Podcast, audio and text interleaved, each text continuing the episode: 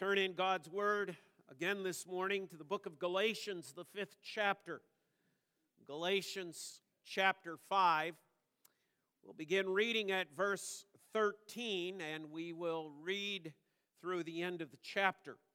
Although our words of consideration this morning are basically verses 13 through 16. Once again, Galatians chapter 5, beginning to read verse 13. Let us hear again God's breathed out word to us. For you were called to freedom, brothers. Only do not use your freedom as an opportunity for the flesh, but through love serve one another. For the whole law is fulfilled in one word you shall love your neighbor as yourself. But if you bite and devour one another, watch out that you are not consumed by one another. But I say, walk by the Spirit, and you will not gratify the desires of the flesh. For the desires of the flesh are against the Spirit, and the desires of the Spirit are against the flesh for these are opposed to each other to keep you from doing the things you want to do. But if you are led by the Spirit, you are not under the law. Now, the works of the flesh are evident sexual immorality, impurity, sensuality, idolatry, sorcery, enmity, strife, jealousy, fits of anger, rivalries, dissensions, divisions, envy, drunkenness, orgies, and things like these. I warn you as I warned you before, that those who do such things will not inherit the kingdom of God. But the fruit of the Spirit is love, joy, peace, patience, kindness, goodness, faithfulness, gentleness, self control. Against such things there is no law. And those who belong to Christ Jesus have crucified the flesh with its passions and desires. If we live by the Spirit, let us also keep in step with the Spirit. Let us not become conceited, provoking one another, envying one another. Thus far, the reading of God's Word. Let's again bow in prayer. Our Heavenly Father, we come to you as we read the Scriptures to see what true love is. We pray that you will be with Pastor Bob as he explains these things unto us. This we pray in Jesus' name, amen. Amen. To consider this text again. We uh, got into it a little bit last day, uh, last Lord's Day morning, but uh, there was much more to unpack there than we could conclude with as we uh, ended with verses 13, 14, and 15. But let's quickly review. And the quick review is this Paul has been telling us through this message of the Holy Spirit that we have indeed freedom from the Mosaic law. But the freedom that we have from that law is not a license for immorality.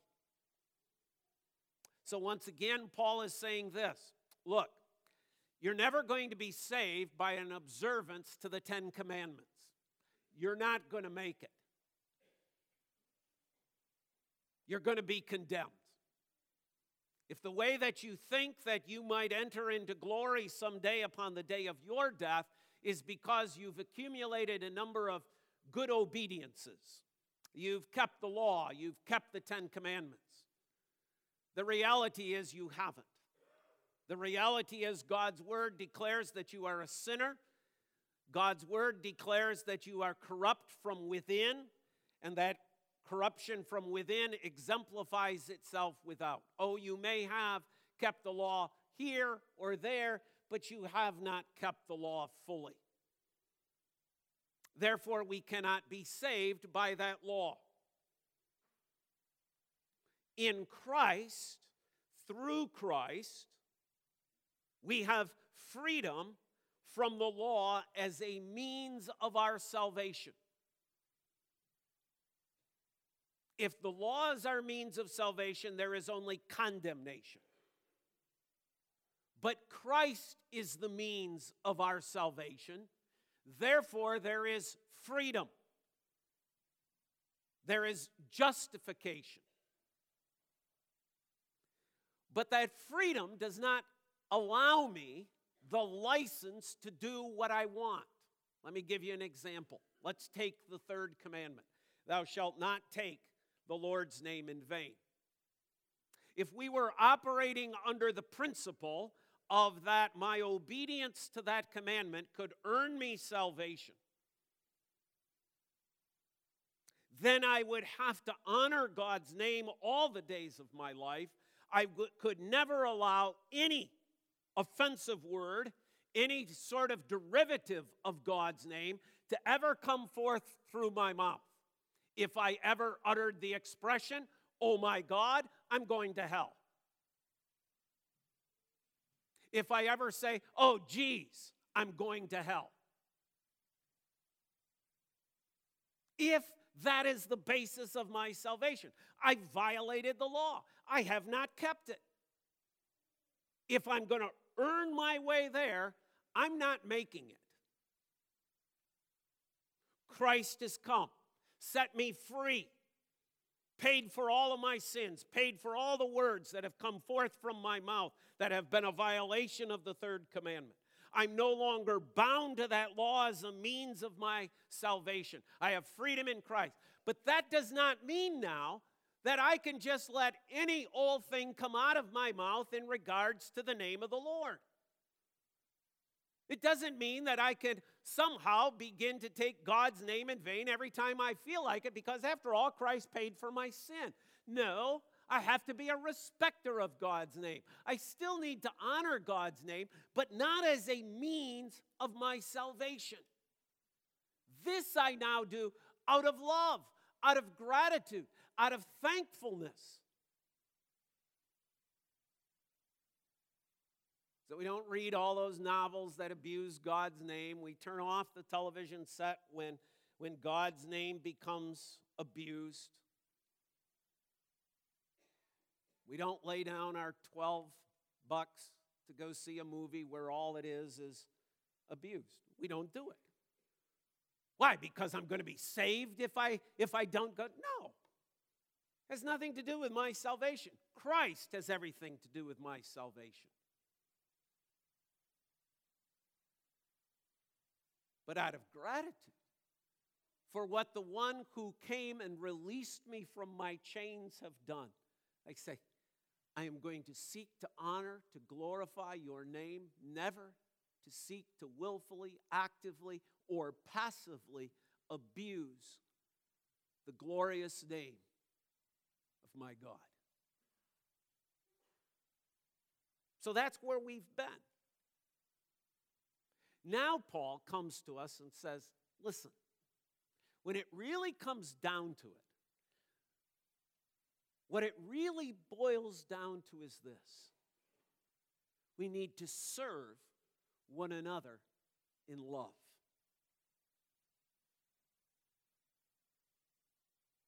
So let's look at this in two points this morning. First of all, the selfless love exemplified in Christ, and then selfless love encouraged in us.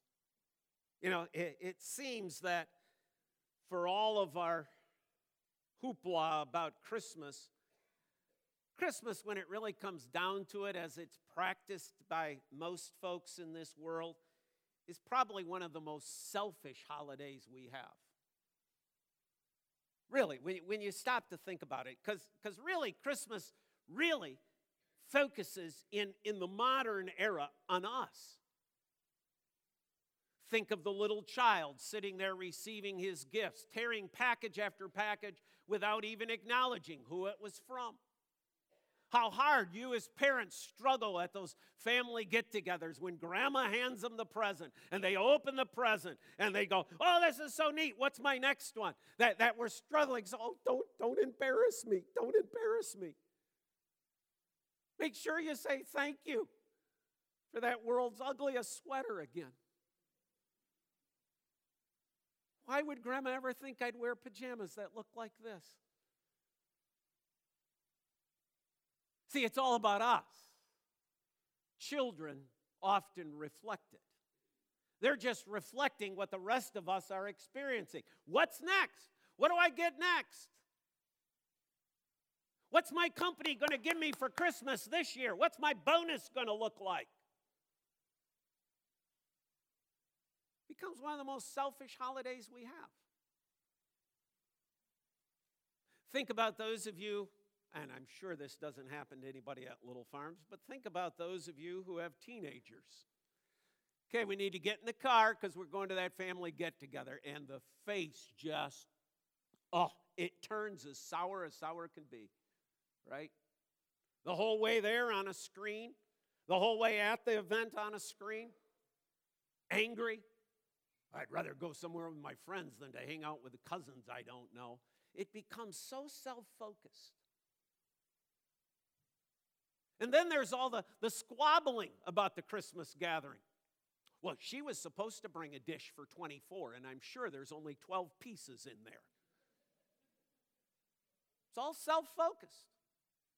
Becomes one of the most selfish holidays that we have upon our calendar. We become more selfish, I think, sometimes about Christmas than we do about our own birthdays. And yet, the example of that which is taking place, the real essence of Christianity, the real essence of Christmas, is about selfless love. Let me, let me give you three passages to, to just put in the back of your mind this Christmas season as, as you think about this text. Serve one another through love. Is that not what Christ is doing in Bethlehem? The three texts are these. One, John 3 16. For God so loved the world that he gave his only son. Is this about selfishness? No. This is about selfless love. Sandy and I, for the past couple of years, have been attending uh, a concert that, that's put on by the Grand Rapids Choir of Men and Boys. We were there last evening, and in God's providence, one of the readings was the following. This is uh, a second century apologetic. That, that means this was a second century defense of the coming of Jesus Christ. And just listen to this in the context of, for God so loved the world that he gave. The Almighty Himself, creator of the universe, the God whom no eye can discern, has sent down from heaven His very own truth, His holy word, to be planted in the heart of the human race. To do this, one might have imagined He would send some servants, some angels, some prince, but no. He sent the very constructor of the universe, through whom the heavens were made and the seas set within their bounds, whose word is obeyed by the very elements of creation, who assigns the sun the limits of its course by day, and commands the moon to unveil its beams by night, and orders the obedient stars to circle the heavens. He is the ordainer, disposer, and ruler of all things, of all that is in heaven and on earth, of the very seas and all they contain, of fire and air and the deep, of all that is above and below and in between. Such a messenger God has sent to the human race. One might have imagined that his coming would be in power, terror, and awesomeness, but no. His coming was in gentleness and humility. God sent him as a king might send his own son, and he came among us as a fellow human being. For God would save us by persuasion, not by compulsion. There is no compulsion to be found in God. And He sent Him not to judge us, but sent him out of love. For God so loved the world. As you reflect upon the coming of Christ, out of love, serve one another, because this is what God is doing. For God so loved that he gave his son. The second verse I'd have you consider is it found in the book of Colossians. It's chapter 1 verse 19. For in him all the fullness of God was pleased to dwell. For in him, in Christ, all the fullness of God. That's why we speak of Emmanuel, God with us. That's why we speak of the Word became flesh. That's why those who in the second century are defending the historic understanding of the Gospels, that in the Gospel accounts we have God Himself taking on flesh. Christ is not lesser God. Christ is the fullness of God. And He who was the fullness of God Paul writes in Philippians, did not consider equality with God something to be grasped, but he emptied himself. Selfless love. What's happening there? As Jesus moves through Mary's birth canal, selfless love. Almighty God, creator of all selflessly humbles himself to serve you and I.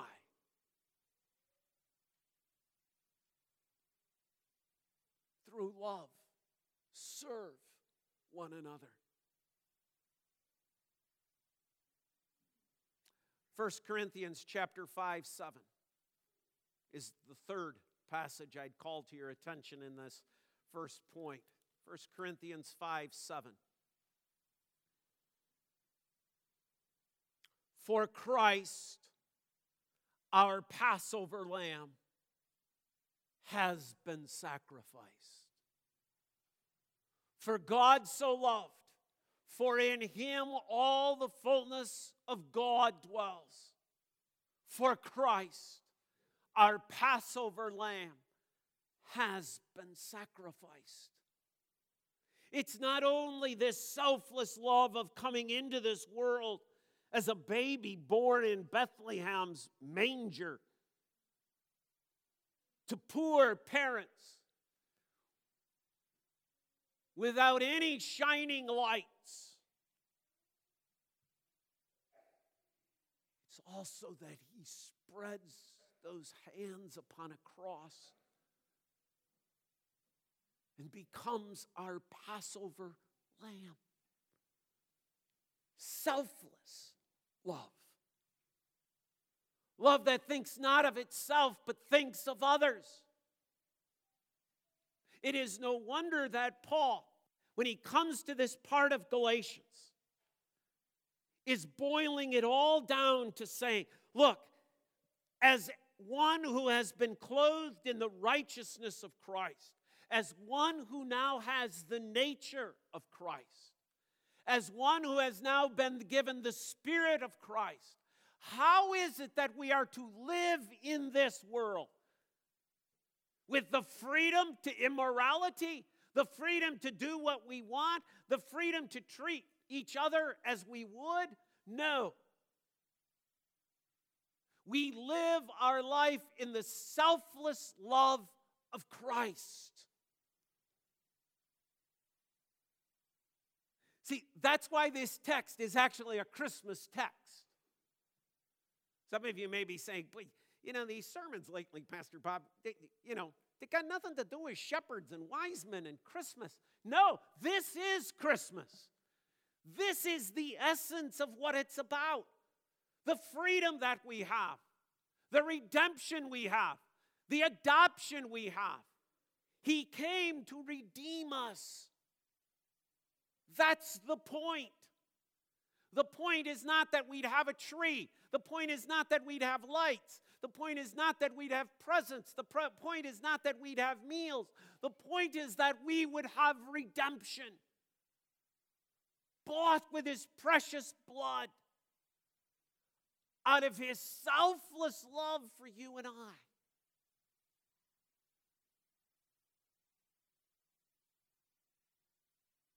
So, what does it mean then? For us to live a selfless kind of love. How does Paul encourage that? Well, let me lead to you to three points. One, it comes by serving others. Comes by serving others. The idea that's used here for serving is the same as the idea of bondage. We are to be in bondage to the idea, to the concept, to the reality that we are here to serve one another. This is that for which Christ has set us free. Not the bondage of the chains of law. Because you see, true freedom is found in the willing sacrificial service to others in love. That's true freedom. That's what Christ has given to us the freedom to willingly, sacrificially serve others out of a deep sense of love, not out of a compulsion, not out of a necessity, not out of if I don't do this, I'm not saved, but more out of a if I am saved, how can I not but do this? A bondage, a submitting not to that law of Moses, but to submit to one another by praying, by caring, by taking an interest, by encouraging one another. See, we're to be in a bondage, but not in chains. The love of Christ is so to compel us that life is lived not for us, but for others. Just think how different, how different, how radically different the Christmas experience in our modern day lives would be if this were the first principle, if this is what became most important.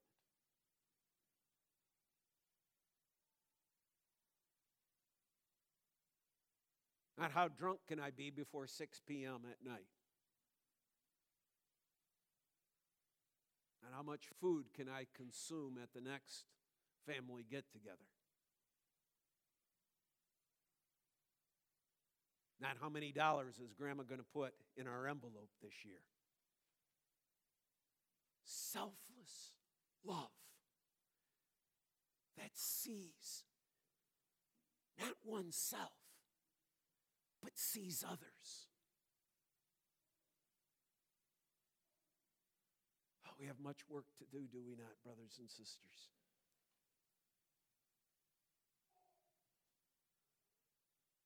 In our thinking, in our living, in our attitude, in our heart.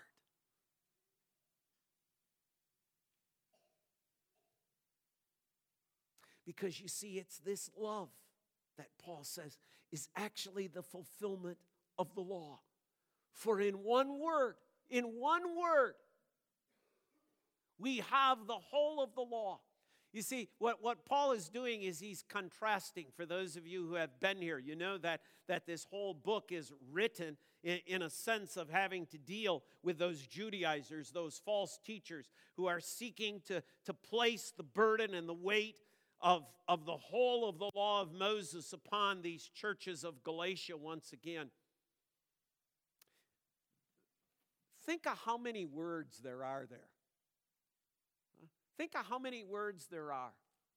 How many words of law are to be found in Genesis, Exodus, Leviticus, Numbers, and Deuteronomy? See, what Paul is really saying to the false teachers is look, you think your salvation is based upon the multitude of all of these words and the obedience to all of these words. Let me cut it down to the chase. It boils down to one word love. And it's rather interesting, isn't it, that Paul does not boil this down to, well, you ought to love God and then love your neighbor. Because the Apostle John tells us in the book of First John that one cannot love one's neighbor unless they love God.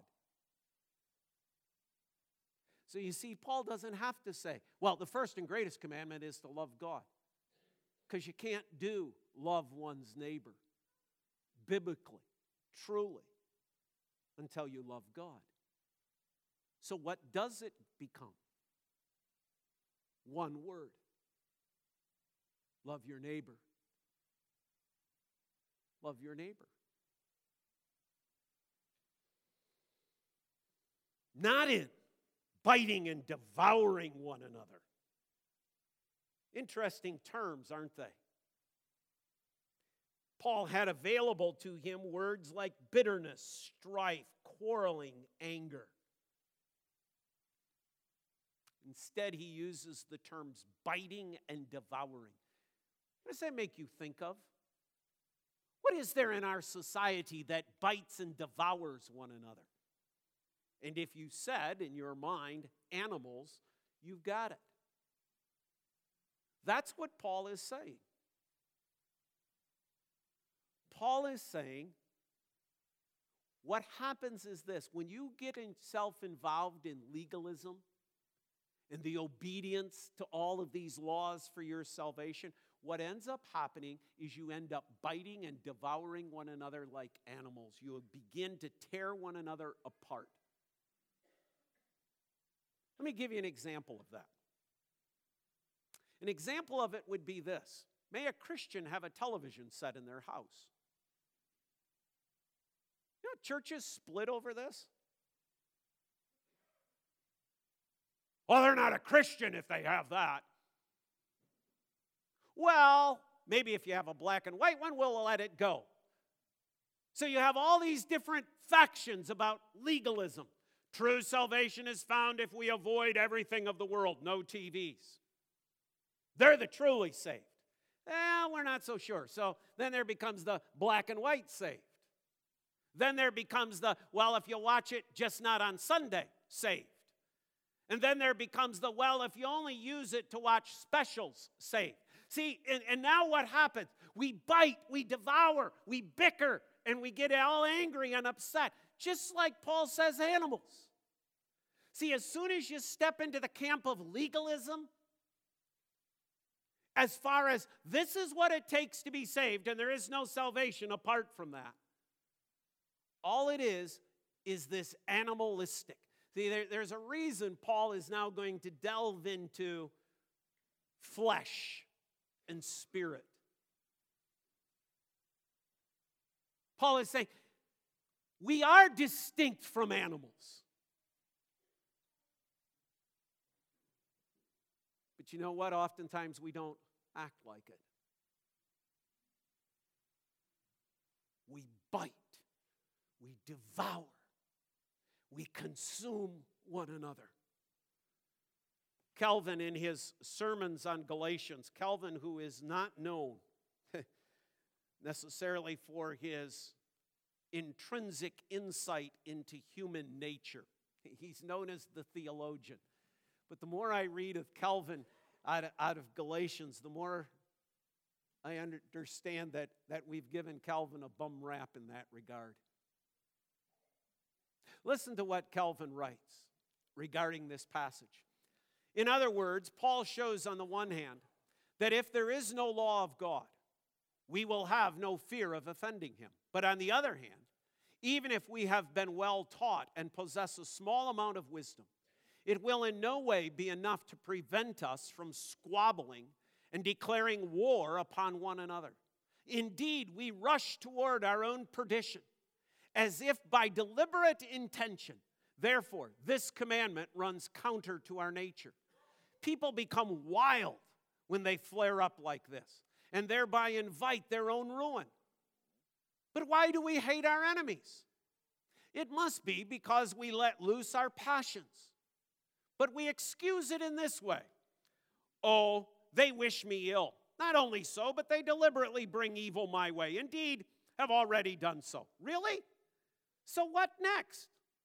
What will you have gained by making two devils out of one? As they say, for you are only kindling a fire in someone who was already sufficiently inflamed. This will embitter him further and make him doubly enraged. You ought to realize that this will end in perdition for both of you.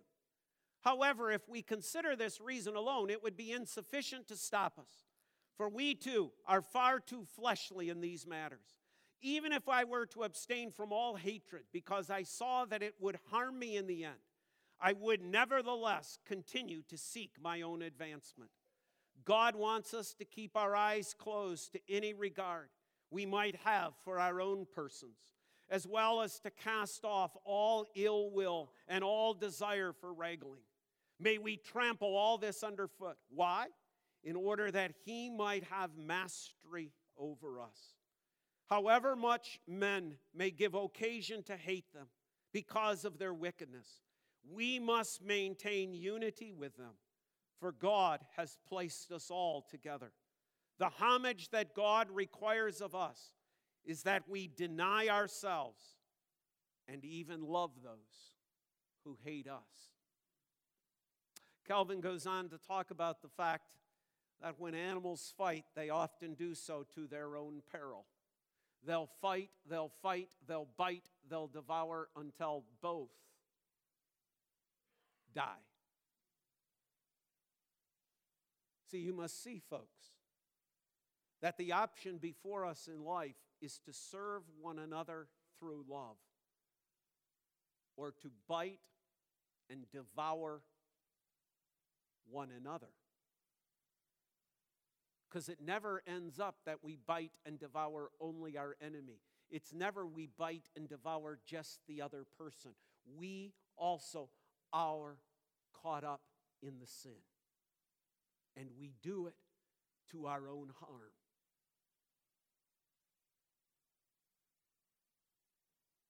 You ever see those animals that end up with that death grip on themselves? you go, how silly.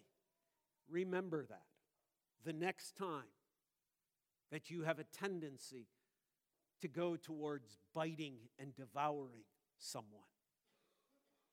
That is not the fulfillment of love that God would have us.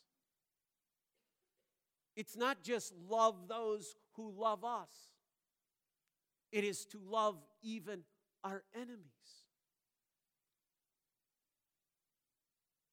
Selfless love by serving one another, by fulfilling the law of love. And then, thirdly, by walking in the Spirit. As you look at this passage, our, I think our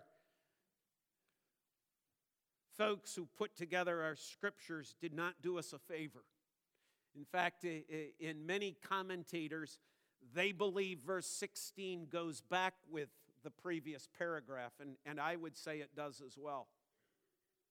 But if you bite and devour one another, watch out that you are not consumed by one another. But I say, see, here's the contrast. Instead of following that animal passion, instead of following that sinful nature, instead of following that fleshly nature that so quickly responds, if I'm attacked, I attack back. If I don't get what I want, I attack. If I don't get what I want, I yell, I scream, I swear, I cuss. If I don't get what I want, But I say, walk by the Spirit. See, not according to that sinful nature, not according to that flesh, but walk according to the Spirit.